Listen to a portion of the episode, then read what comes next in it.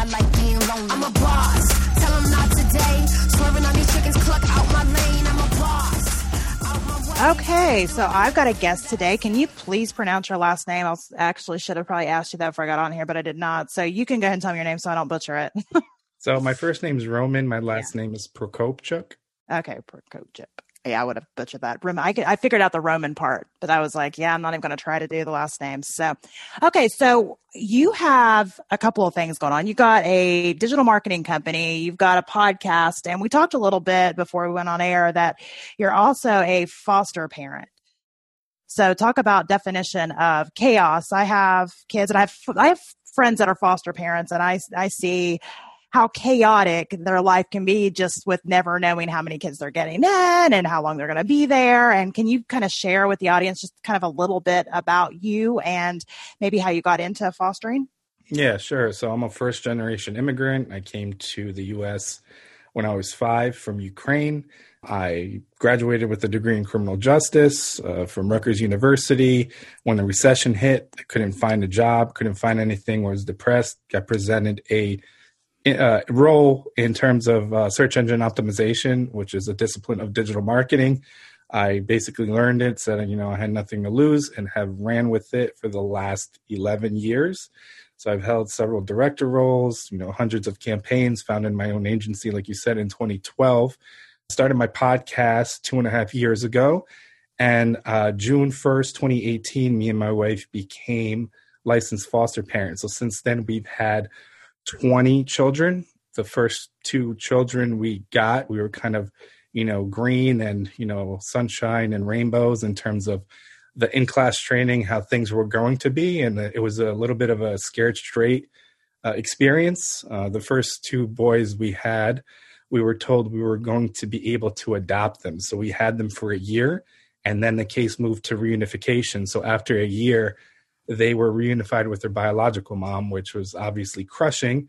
We uh, tried to have contact with her still. We haven't really seen them since then, but once in a while she'll, you know, say, thank you, we're okay, so on and so forth. And since then, we've had 18 other children right now with this whole, you know, pandemic thing.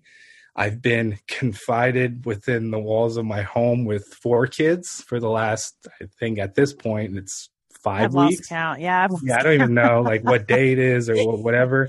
But yeah, a six year old, a four and a half year old, a two and a half year old, and a two year old. The four and a half year old is on the spectrum. He has a bunch of developmental delays. He has frontal lobe syndrome. If you look at him, he's kind of physically the worst uh, abused in terms of signs that we've seen in terms of 20 kids.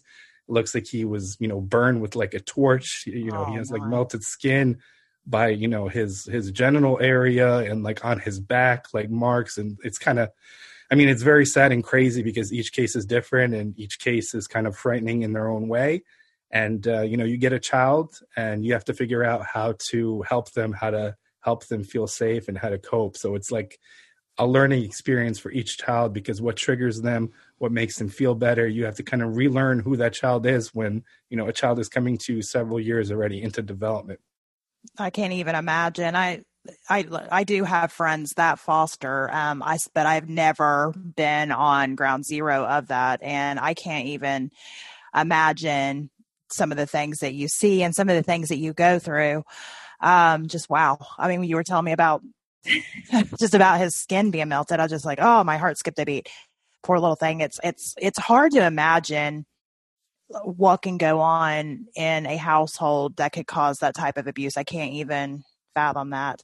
Um, I, I do have seven kids, which a lot, a lot of the listeners know. Um, they're all my biological children. I had considered fostering at one point in time, and then I kept having kids, and we decided that it probably wasn't the best idea for us for our own children or the foster children because I didn't feel like I would be able to give enough attention to each of them. And we have a special needs child. He's on the spectrum as well. He's 10. I've shared on here before that that's its own kind of chaos. You know, you think you have this parenting thing down. I mean, by kid number five, you know, you pretty much think, okay, well, I know what to expect. Well, and then boom, you don't.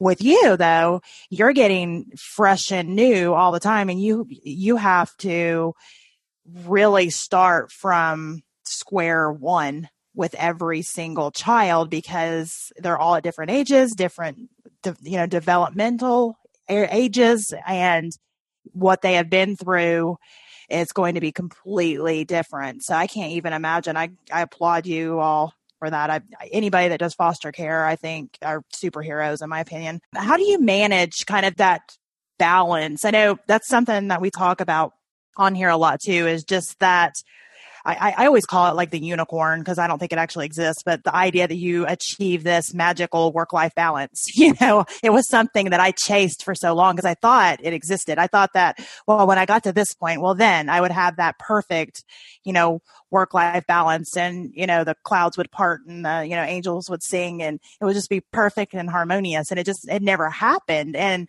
you know, I just kept like chasing it. And what I've come to figure out now from, for me um, and I really think this exists for everybody, is that there it's not really balanced so much as um, I explain it as kind of like playing the balloon game. You know that the balloons are in the air, and the idea is you're just trying to not let them hit the ground.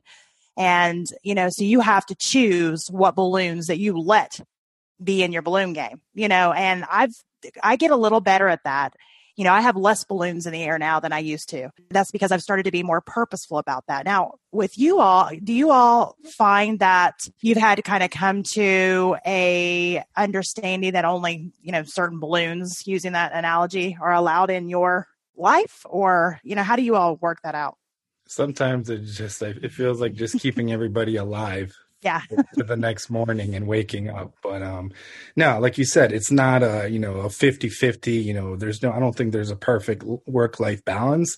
I think it's a give and take and it's it's based on what your priorities are you know right now you know yeah. currently.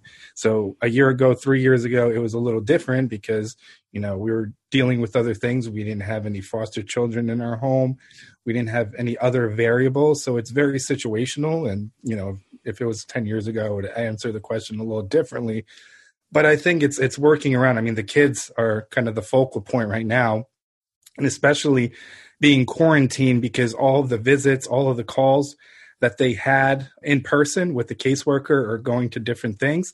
We have to facilitate it and we have to monitor it. So yeah. we have at minimum seven hours a week just devoted for all these kids because it's four kids from three separate families devoted to talking to their biological parents, an hour for each. So five to six every Monday to Friday, and then 10 to 12 on Saturdays. And that's just with the parents. Hmm. Every caseworker wants a call. Their specific nurses want to call law guardians, which is kind of like their court appointed uh, attorneys on behalf of the children, want to call, and then any other party involved. So it's just this crazy limbo in the last five weeks of that that we kind of position to what works for us. And then for me, like, you know, we're doing this interview, the kids are napping because I'm recording from home. Yeah. And uh, a lot of my interviews on my show and other interviews I do on other shows are revolved around that. Um, conference calls, business wise, are kind of revolved around that. And oftentimes, obviously, I can mute it when I'm not talking so people don't hear kids, but I think everybody with a child is in a similar situation right now. Oh, they are. And uh, it's it's sacrificing stuff. So sacrificing sleep. So to catch up on stuff, you know, I may go lay down and then get up at like 10 at, at, night, lay down at 9, take a little nap, and then from like 9 to 1 in the morning, catch up on stuff, emails, different tasks I've had. So it's kind of a give and take. And like you said, it's what's important to you that day. And if, if those things aren't as important to you in a certain day, you can kind of maybe delegate something out if it's like a physical thing you need to do or basically prioritize what you know the things that are important to you within that juggling act. Well and i think that with with all the quarantine stuff and where, where we've been forced to have to take a hard look at what we're doing and say, is this as important as I thought it was? And some of the funny things is like, I've spent a ridiculous amount of time on pointless meetings. Like people would say, Hey, let's meet for coffee or Hey, you know, let's grab a cocktail or, you know, whatever. And it's not that those things are bad, but if you look at an entire week, again, I'm busy. I have several businesses. We live on a farm. I have a, thousand kids. It feels like a thousand most days. So, I mean, I, my plate is very full the idea that I don't have to, because I would always feel bad, you know, like has to be like I'd be like, oh, I said no the last three times, and yeah, I better say yes this time. But then, you know, it would take away from all the other things that I needed to do. Right now, that ex- there's an excuse for me. So I've actually found that I've been able to be so much more purposeful.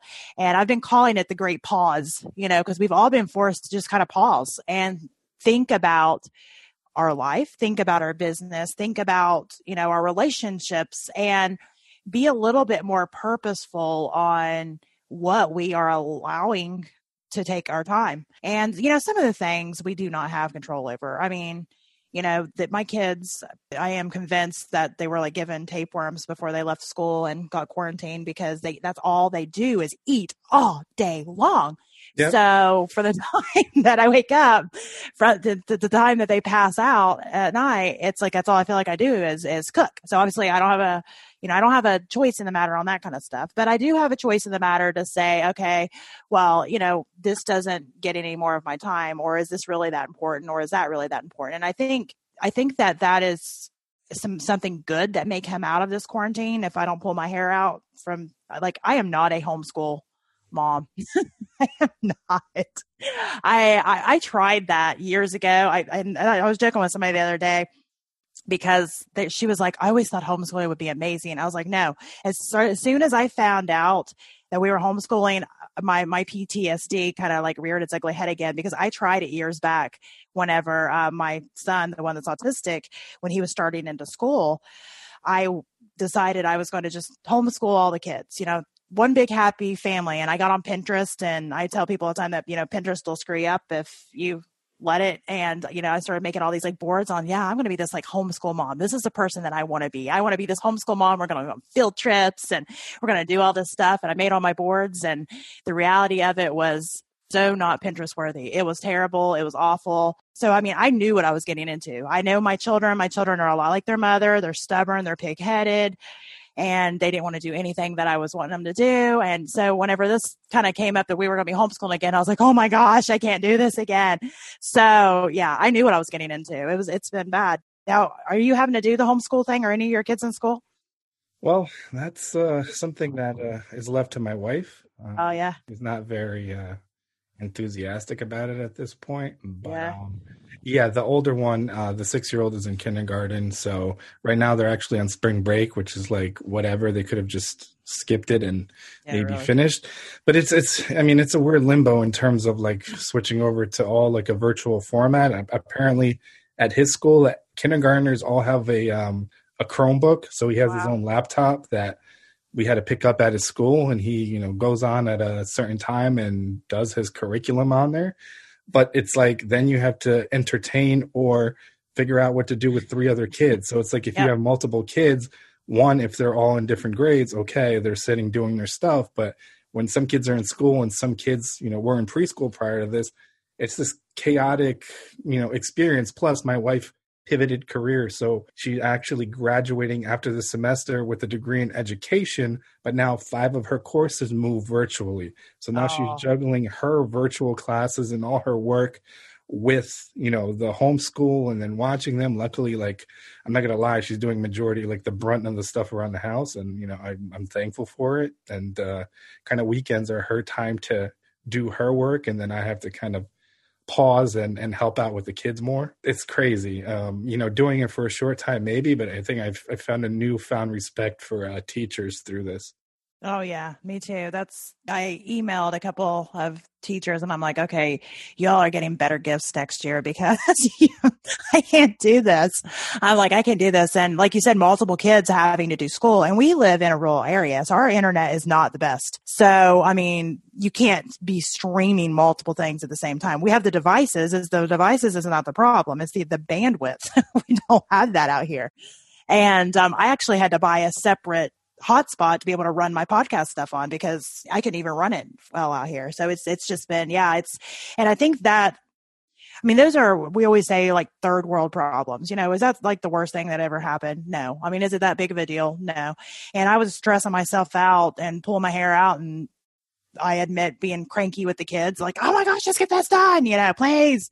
You know, and then I was like, why am I doing that? Why am I stressing myself out? Why am I stressing them out? And finally I emailed all the teachers. I said, listen, we do not have very good internet out here. Number one, we have a lot of children. I'm juggling my business from home too, so they will turn it in. I just can't assure you that it's going to be turned in on your timeline. And actually, surprisingly, all but one teacher was okay with that. And that one teacher is just going to have to wait because, you know, you can only do what you can do. And I think that is, I mean, I think, I think most people understand that, but you know, I do think that that is again some of the lessons that can come from this is we're all in such a hurry you know, and I, for what? You know, it's, and a lot of the work that they do in school, and it's nothing against the teachers, they're just doing what they're asked to do, but a lot of the work they do in school is just busy work.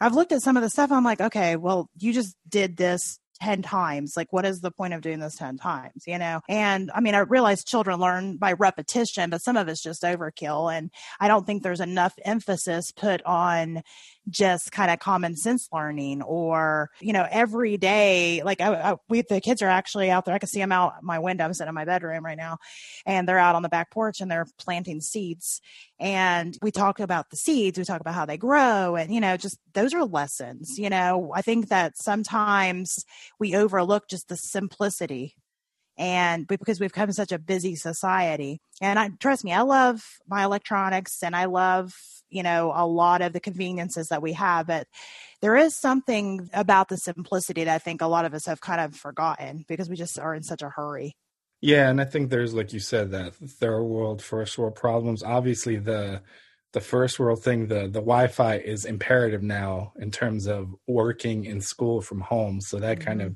stepped up value but like i said originally i'm from Ukraine. Uh, when we left uh, in 1990, I came to America when I was five. It was still under the Soviet Union. So I have memories of things like, you know, uh, hot water being shut off at night or waiting on lines for a few hours to get a certain food because it was out, things like that. So, like, stuff like the inconvenience factor doesn't phase me uh, of this mm-hmm. situation. But situations like this make you appreciate your freedoms more and kind of your close relationships. I think that happens with uh, loss or you know health issues too in terms of like putting things in perspective and i think it's important when this ends not to kind of forget about it but implement some of the things and the feelings we have into our everyday lives moving forward i agree i'm assuming that english is not your first language then or did your family speak english primarily Nope, I came here. Um, I went to ESL. Uh, came here and went into kindergarten did not know a word of English. And uh, basically, if you come to the United States, you get put in a class called English Second Language. Okay. Basically, stay in it until you test out. So, I believe end of first grade, I was you know proficient enough. And uh, in terms of kind of brain development, if you learn another language or languages before a certain age, you mm-hmm. don't carry over an accent. So, if yeah. I came to the U.S. when I was, let's say, a teenager, I would still have a noticeable accent, even though my verbiage would be very clear and you know the sentence structure and everything in the phonetics but i would still carry that accent over. So because i came here when i was five i learned english but primarily language is ukrainian. I can speak russian understand polish and kind of other uh, slavic dialects as well. Yeah. I have some friends that are from ukraine and they yeah they're primarily um they speak russian primarily. I don't really know what part they were from, but their accent, they came over when they were, like you said, a teenager and their accent is, is, you know, noticeable. That's the reason I noticed that you do not have even just a hint. I've been listening for a hint of an accent, but that makes sense. Kids are like sponges when they're that young. Um, you know, just watching how they learn is just is crazy. I think that again, the the pressures that we put on some kids to, you know, you must learn this and you must learn that. If you just kind of leave them alone and, and give them things to learn, I think that we would be amazed at what all they would actually be able to do. So yeah, I think there's education structures also. I know I saw a school where I'm at. I'm in New Jersey right now, like 45 minutes. I'm in the central point of this, like, I don't know, I guess it's called the tri state area. Mm-hmm. So I'm mm-hmm. about 45, 50 minutes from New York City driving, 45 minutes from Philadelphia, and about 45 minutes from the uh, Jersey Shore. Okay. like a epicenter type thing. But I actually saw an ad for a school where it's like a very non-traditional school where the kids choose their own curriculum and kind Yeah. of learn what they want to learn. I mean, I, I think there still should be a level of structure, like you learn your basics in terms of Yeah. functioning as a productive, you know, human or, or being molded into an adult. But I think a big core of a curriculum should just be like exploratory or learning the things you're passionate about so you can actually move into that and have a better chance of doing, I guess, what you love when you, uh, you know, become an adult. I agree with you on that. I've I've said that as well. Just give them the basic core understanding of everything they need to know and then give them, you know, how do you balance a checkbook? How do you take care of finances? Just adulting. Just literally call the class adulting, you know, and give them the skills they they need and then everything else can just be based on what they're interested in or what they want to do or think they want to do. Because some of the stuff, you know, I look back at some of the classes that I took in school and they were, I mean, for me, they were pointless because I don't remember them. I've never needed them. I will never need them. I could have spent that time and energy on something that would have kind of fulfilled me a little more. I think that that's a, I didn't know that they had schools like that at that, at this point. That's pretty awesome. I like that. And I think that's why a lot of parents choose to homeschool now is because they're able to choose, you know, kind of based on that same idea. I just don't have the patience for it. I admit that. I just can't do it. It's not for me.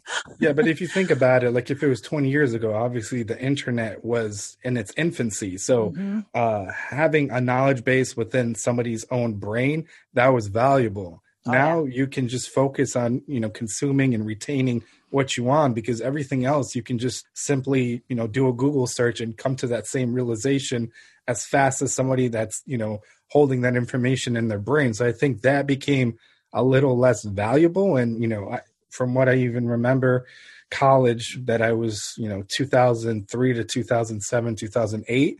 I mean, most of school is memorization. And then when you remember it or memorize it for the exam, you know, you do the exam and then forget, you know, 90% of it. So what is Oh, the yeah. value in that? Yeah.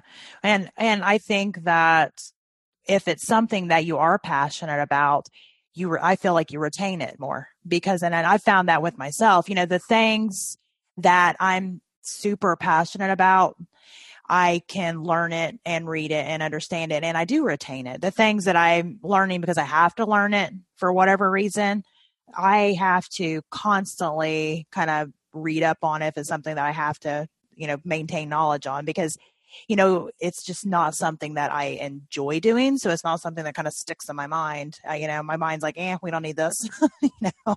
So as far as kind of go, going back just kind of to the idea of, of chaos, um, we tend to go through different times. And I, I kind of mentioned um, before we got on the air just about chaos, and you were sharing that, you know, you had been through just a lot of personal grief in the past. Do you think that grief, do you think that that affected your your business um because there's a lot of things that we talk about with different guests on here just about um the chaos and about how you know that they were they were faced with different times in their life that they had to really pull and pull lessons from.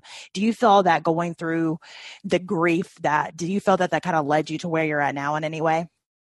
Yeah, I mean it's it's harnessing something negative, learning, taking those learnings and utilizing them to currently do what you're doing or prepare you for the next thing that might be even harder. So I'm not saying just skip like a grieving process or, you know, skip or forget the emotion and, you know, the the event as a whole. So last um February or February 2019, my grandfather passed away and uh, obviously i went through the normal grieving process but then thinking back that you know he told me that he was proud of me in terms of you know being a foster dad and taking care of kids that weren't even my own and showing them love hopefully impacting them to go into society and remembering that regardless of what situation they go back to.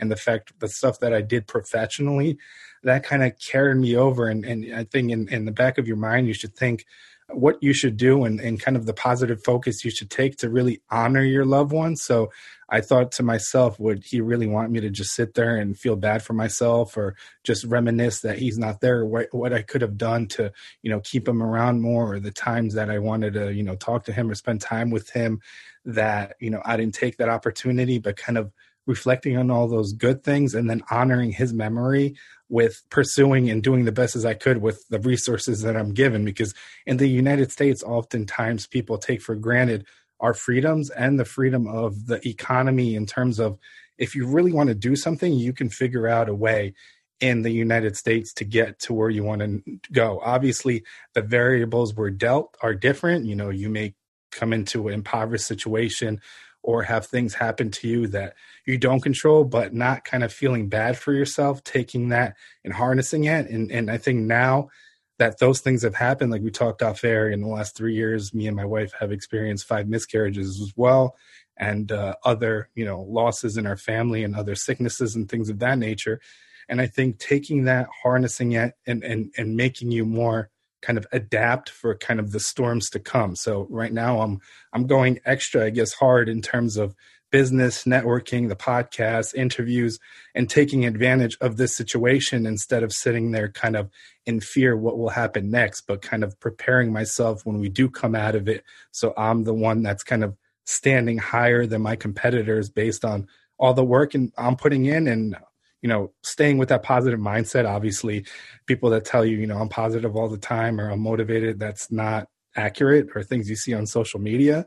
I have to constantly, every day, kind of push myself to get in the mindset of doing as much as I can do to get to my desired goals. Well, and I think that we're all like that as far as we always show our best on social media. You know, it's constantly the highlight reels, what I always say all the time. And I know especially from a woman standpoint i've never been a guy before so i don't know how you know you guys think on it but from a from a female standpoint i know women are really bad about looking at those highlight reels and saying oh you know their marriage is like this or oh you know look at her house or oh she looks so thin or oh why is she so pretty? or oh this that or the other. And that comparison can just rob you of all the joys in your life. And the funny thing about that is if you kind of talk to other women, they're doing the exact same thing about you you know, and I have a wellness company on the side that we literally focus on wellness. Um, I used to be a personal trainer years ago, and so it was very much more fitness based. And I, you know, I still believe in you know fitness and staying healthy and everything, but my mindset has changed a lot on that just because I think people get so hung up in the numbers on the scale or the size on the tag. And I can tell you, and I tell this to everybody that I work with on that level. Heavy doesn't mean well and skinny and light doesn't mean um, sick, you know, or then vice versa. You know, the size does not make a difference on how healthy you are or are not. It doesn't, you know, we are all made to be um, different sizes. And I can remember back years ago, I was working for a gym and I had this lady come into me and, you know, she was wanting to lose weight and, you know, get healthy and fit and that was fine. But her, she brought in these, these pants and that was her goal. She wanted to fit into these pants. Well, first of all, they were like a size zero.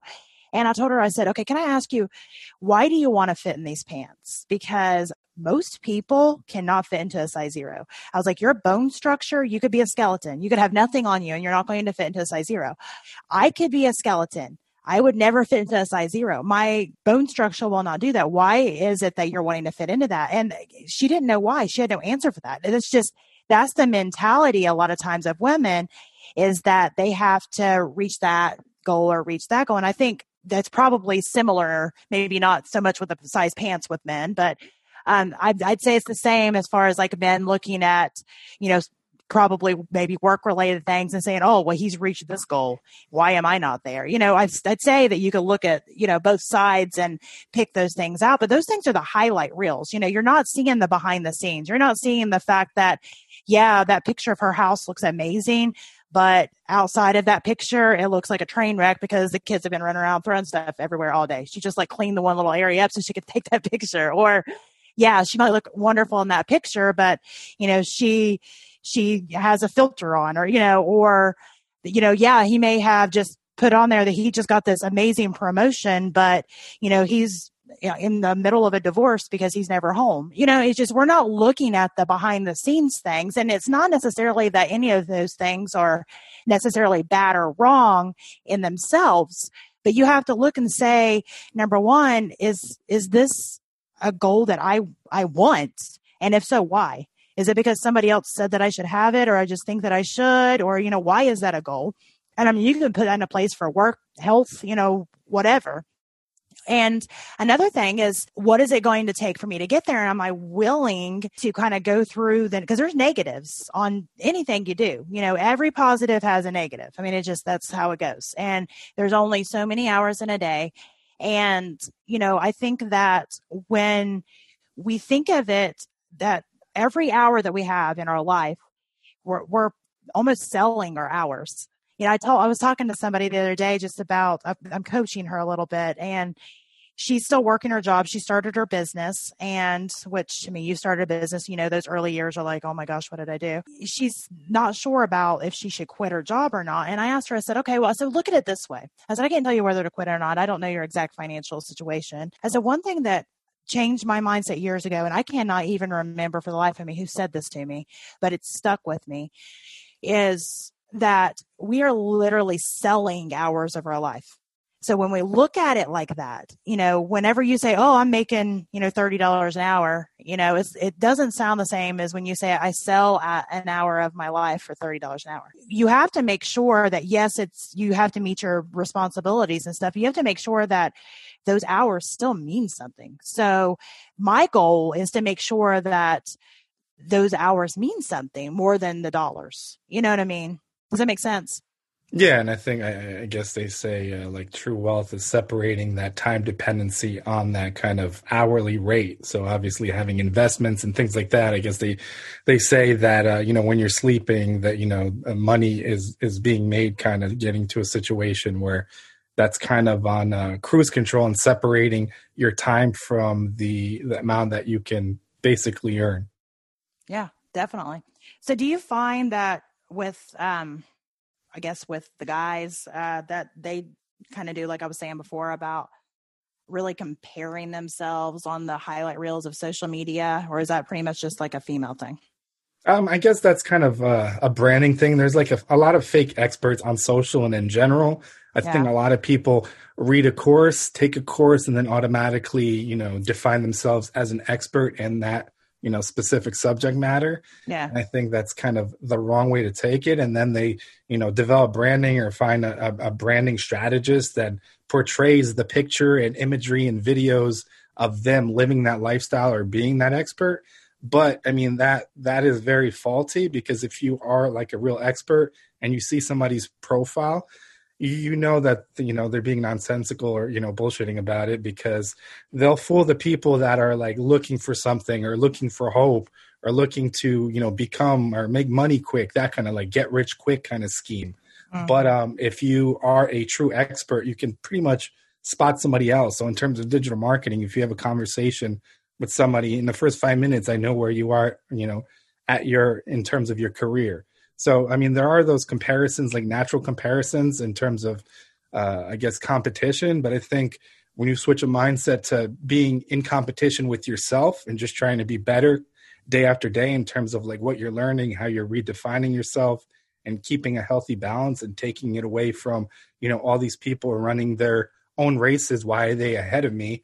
Well like you said the variables are different. Maybe they have family money. Maybe mm-hmm. they were mm-hmm. just dealt an opportunity. The stars aligned and they met the right person that basically pivoted them or you know jumped them or leapfrogged them to a position where they are now in terms of bypassing maybe five years of work that they may have not you know had to do. So i mean it's all situational and you know we should really run our own races. I know with with a lot of people. You mentioned um, you know money. A lot of people that i know have bootstrapped their business me included. You know i've bootstrapped every business that i've had. And i mean i think that whenever you I guess I guess I maybe some people would still appreciate it, but I feel like I appreciate my business much more because I have been through the tough times. I have had to make make conscious decisions with every single thing that I did within my business because I couldn't afford not to. And I, you know, I know, you know, with a lot of people that I've worked with in the different businesses that I have, you know, they've they've been the same way. But there are a few businesses that they, you know, they've inherited the business, and you know, I've never had those conversations with them to see if they think that, that same way that I do. Now, with your digital marketing company, you said you do mainly SEO. So, do you uh, create websites or do you work with their existing website? Yeah, that's a, a, secondary, like web design, web development, yes, but mainly kind of core focuses search engine optimization, organic social, paid social, paid search, online uh, reputation management, content strategy, kind of overall tactical planning. But website and design are a component, but those are kind of the core because I mean, every agency has what their strengths are. Our strengths are those digital marketing components. Yes, we can do design and development, but I'm not going to lie to somebody like that's our bread and butter or what we're award winning at. Yeah. Um, some agencies or you know brand strategists, strategists or consultants may claim that they're the best at everything. Well, I mean, personally, I mean, in my opinion, you can't be the best at everything. No. You have to have a core competency, and everything else you can know somewhat proficiently, but yeah. you should be good or great at you know at least one thing. And that's I, I agree one hundred percent. I think it's the same way even um, with us personally. You know, I used to uh, make this statement all the time that I was great at being able to multitask.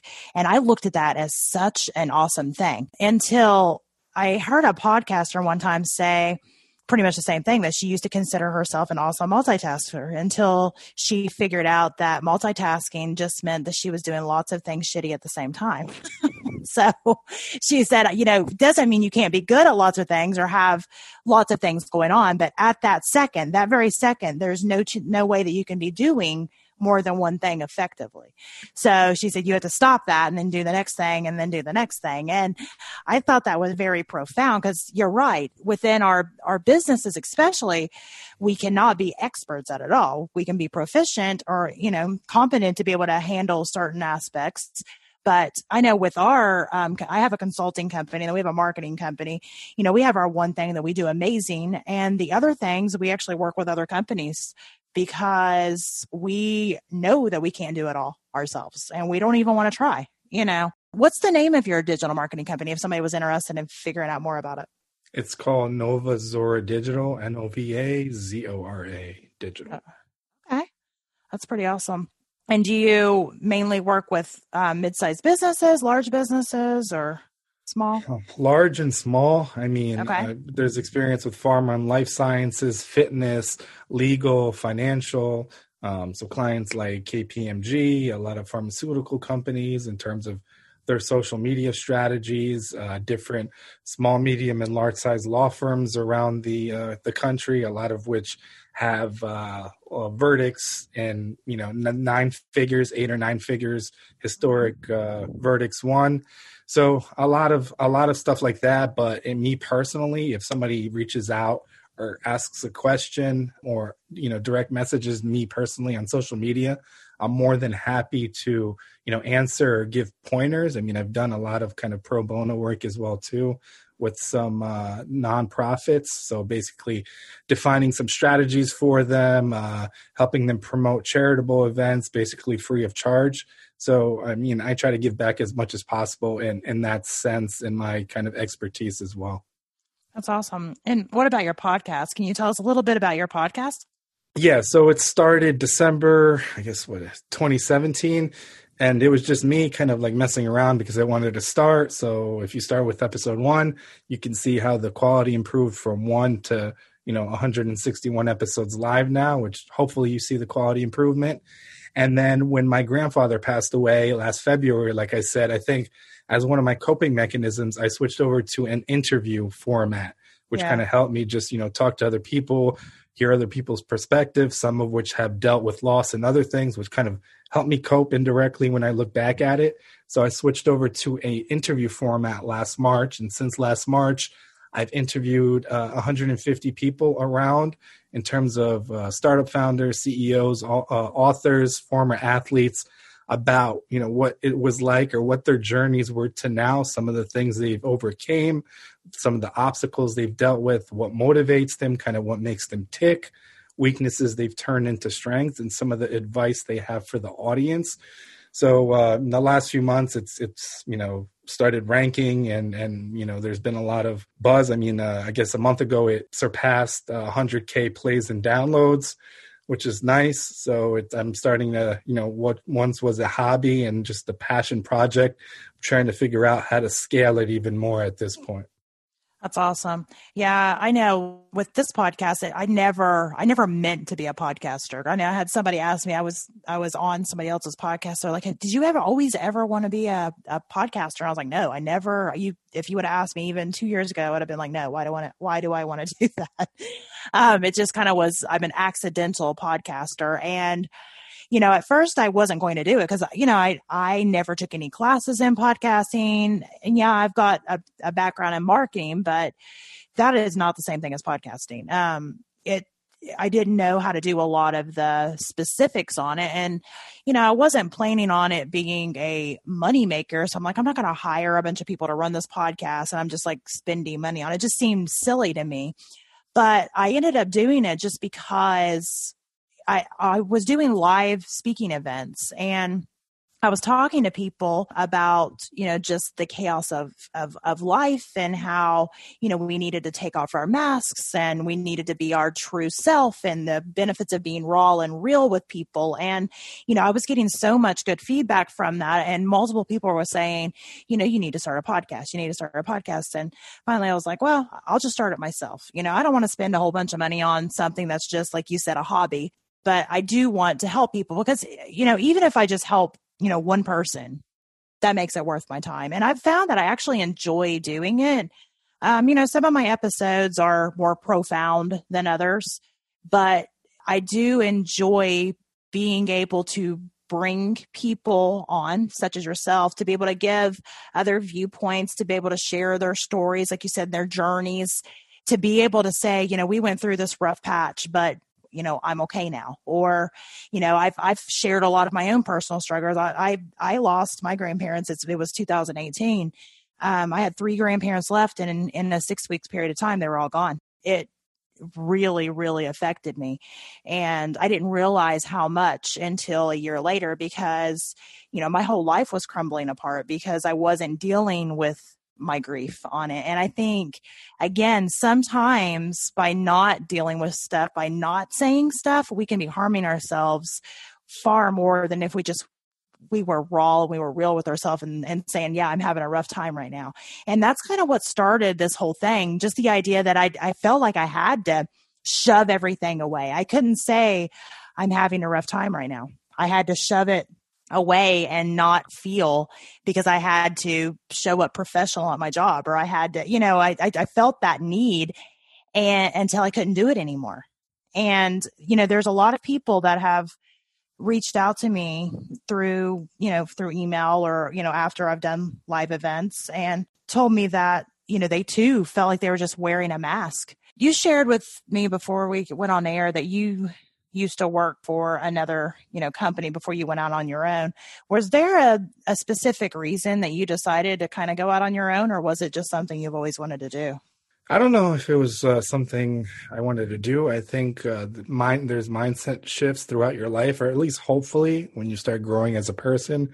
So in my you know early to mid twenties, it was more so you know, get a corporate job, get a, you know, a corner office or whatever, get as many promotions as I can, bonuses and all that. And then when I un- unexpectedly got into uh, the digital marketing field as a result of the 2008 recession, at that role, um, I, I, started at a company. Uh, the the person that basically presented an opportunity to me at the gym basically said, "Come outside.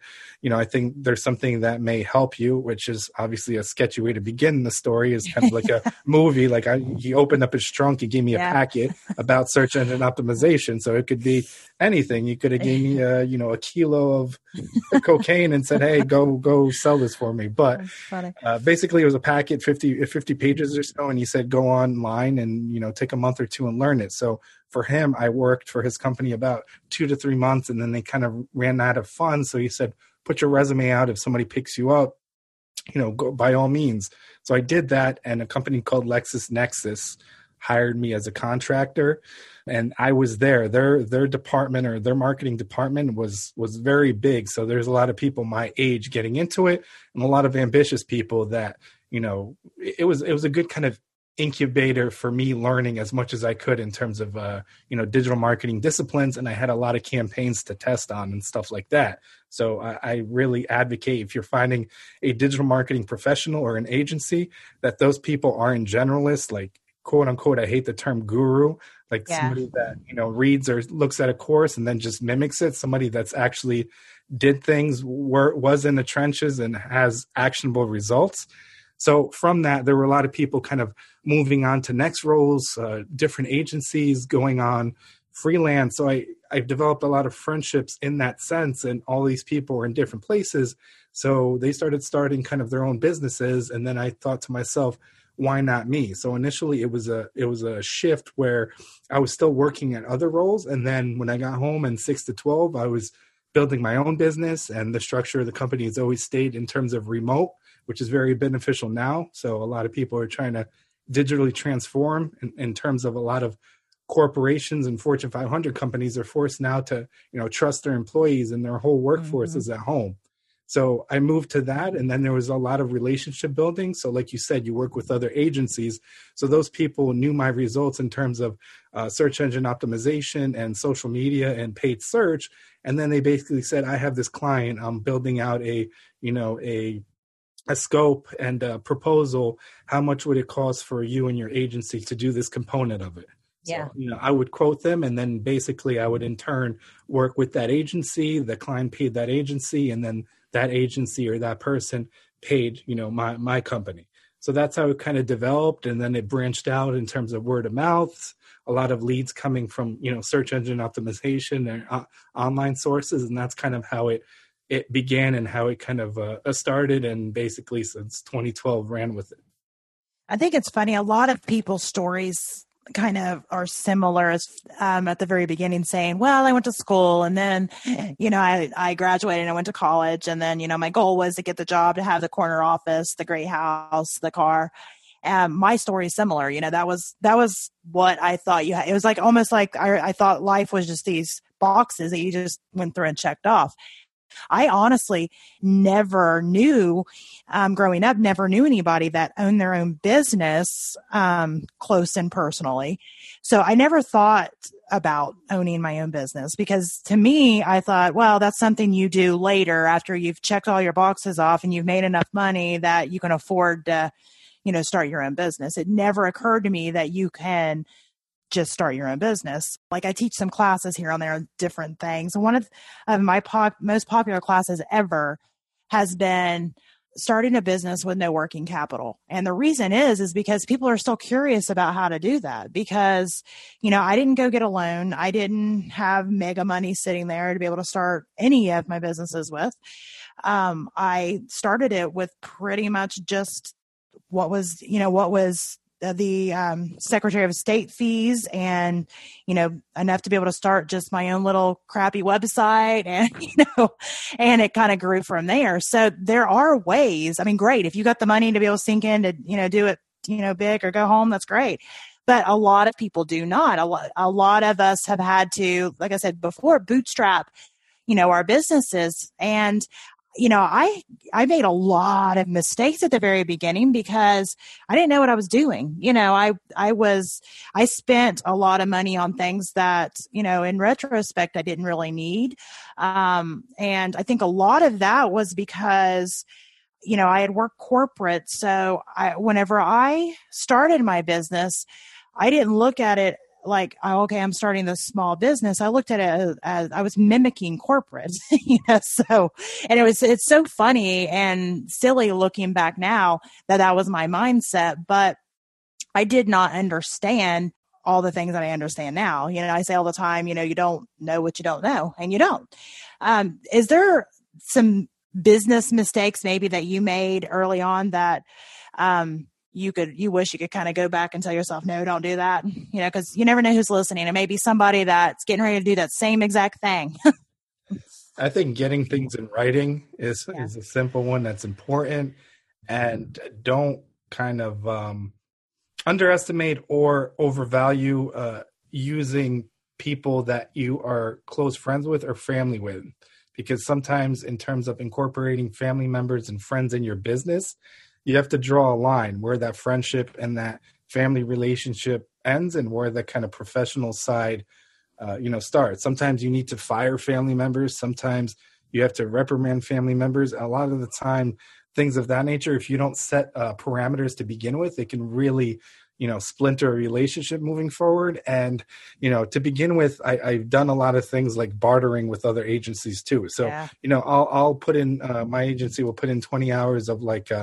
a website audit. And in return you know uh, you know I, I need a, a a website built that's close to that amount in terms of compensation for a client and Uh-huh. basically that's done by either a handshake or agreement and then that work is done up front and then you just wait and the people just disappear so i think it's uh, trusting people but being cautious um, especially in business because there's a lot of people in business that don't have good intentions or aren't genuine in terms of like what they bring to the table Yeah. um, especially on like social media. So like LinkedIn, you see a million people just trying to like hit you. I mean, I have 23,000 connections on LinkedIn and every day it's like, do you want to grow your business more? We can get you a hundred qualified leads. And it's like 10 Oh, people, a hundred, a thousand qualified leads. I mean, and I don't know where you guys are getting these leads from, but like the pool isn't that big for what you're actually proposing. So it's, I mean, it's a nonsense scripted thing. And I think it's just,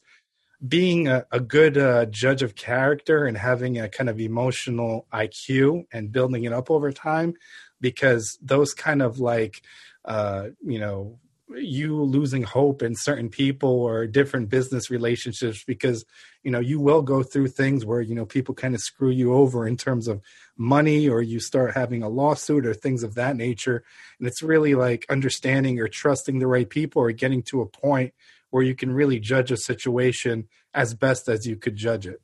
That's good. I like that. I think that's good advice. And it's it's something that I made the mistake of early on. Um, it's funny because I'm either too trusting or I don't trust you at all. It's like there's there's there's no in between with me naturally. it's like okay, I don't trust you at all, or like I'm your best friend. You know, that's there's no gray area with me. So I had to get to the point that I was getting things in writing. I think that's a good one. I think that's a mistake that a lot of um, business inexperienced business owners do early on you know i would get you know specific things contracted but if it was somebody i knew and with i've bartered in the past too and we bartered something out i didn't get that in writing. I just kind of went with the idea that we were both were going to be honest and i got you know bit in the butt on that more than one time. So i mean i think that you're correct on establishing those parameters and those boundaries and i think that's important um, with everything. You know, establish your boundaries with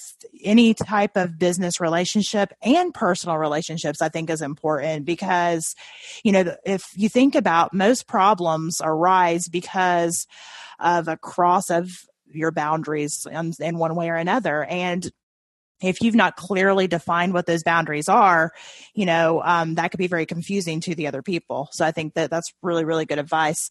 Um, something that I like to ask uh, my guests that come on sometimes is, you know, if you could go back and you can tell your yourself, your younger self, um, three things, you know, what would that be?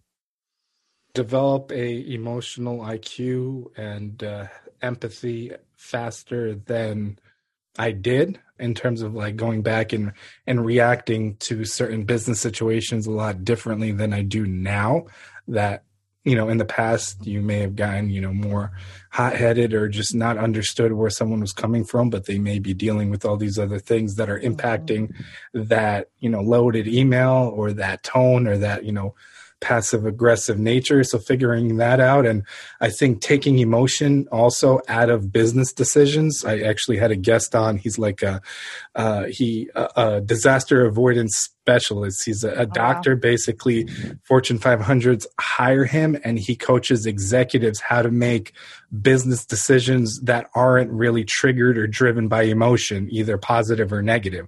So i think when you take that emotion out of the equation and truly make the right decision for that situation, you can propel your business and really avoid a lot of things in terms of heartaches and you know possible money loss, lawsuits, and things of that nature. So I think that's really important. That's a takeaway I got from that specific episode. Like that.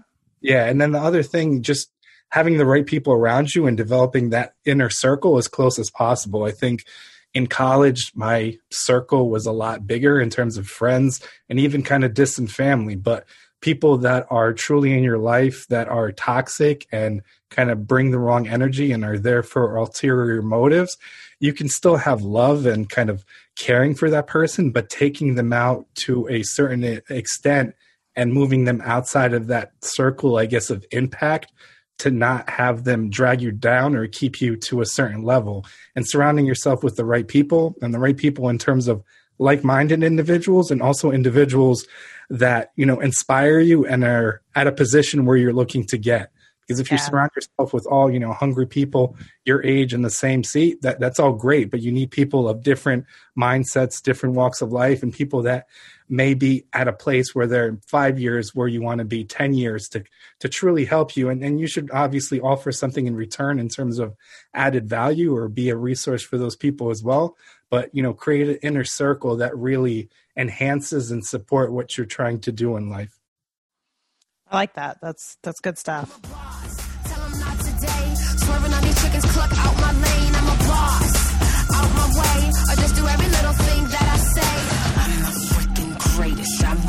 stay explanated. LA Times, I stay on page six. I'm even your favorite's favorite. you better, better tell him who's the boss, me.